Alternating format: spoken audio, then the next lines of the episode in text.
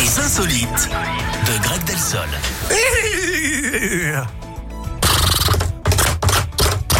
Bon, on parle de Et voilà. chevaux C'est aujourd'hui fini. dans les insolites, tout ça pour ça.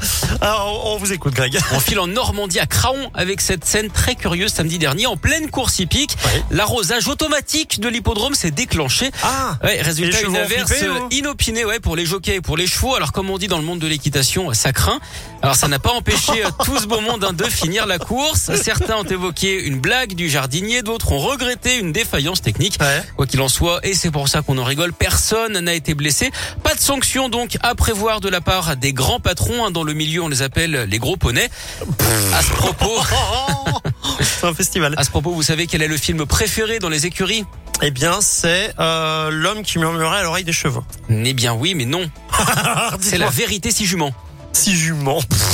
Le 1 ou le 2, hein, comme vous voulez. Très bien. Ou Il y en a un troisième aussi, non Arrêtez, laissez-moi tranquille.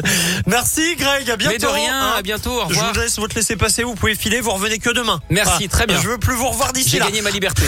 Vianney, les imbéciles, c'est ce qui arrive juste après. Justin.